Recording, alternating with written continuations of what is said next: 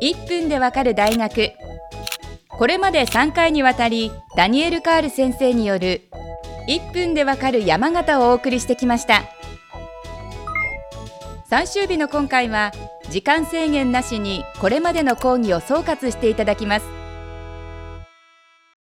ちなみにダニエル先生1分間で山形を語るのは難しかったですか？短い。全然短いんだよ。もう1分間で山形のことをまとめてこう喋るっても難しいんですよね。感情が溢れてるんだからね。山形についての。なんかもう本当に好きなところだからね。ダニエル先生今回山形の名産品なども用意してくれたみたいです今日は一応山形の話するっていうことでねちょっと用意した小道具はさっき出たあのお蕎麦だとかねこれは山形便でね蕎麦じゃなくてそんばっていうんですね早くそばを食べなさいよっていうのがわらわらそんばっきはーって言うんですよ。はい。はい。これは本当にね美味しいんですよこれそばが。あの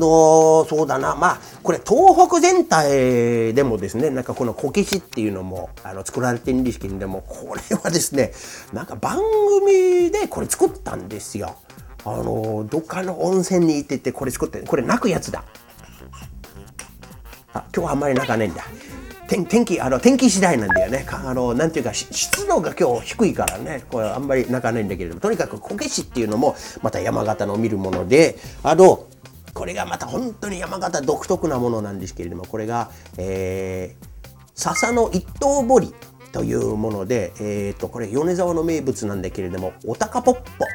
というものなんですね。鷹なんですね。これ鷹の形をした木なんですけどもこれ全部一本で彫ったものなんですね。これ羽とか全部これは薄いんだけれどもこれ一枚一枚がこういうふうに離れてるんですね。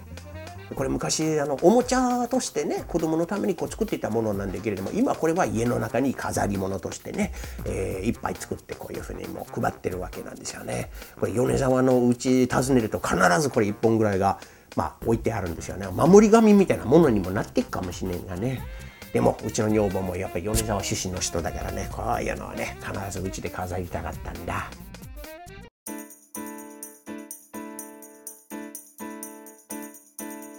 まあ、こういうもので家を飾ってるわけなんですけれどもやっぱりねあの山形に住んでみてやっぱ山形の人たちとたくさんこう触れ合うことになりましたんでねやっぱ惚れてしまいましたんですね山形はとにかく素晴らしいところだと思いますので是非とも皆さんご機会がありましたらねあの関東ばっかりとか関西ばっかりにいねえでねたまに東北の方に遊びに来てくださいいいところですからまんざねダニエル先生、すんばらしい講義、もっけだのダニエル・カール先生に関する情報はこちらをチェック。1分でわかる大学ホームページでは過去の講義も見ることができます。アドレスは www.andsmile.tv テレビスマイル1分でわかる大学。また次回の出席をお待ちしています。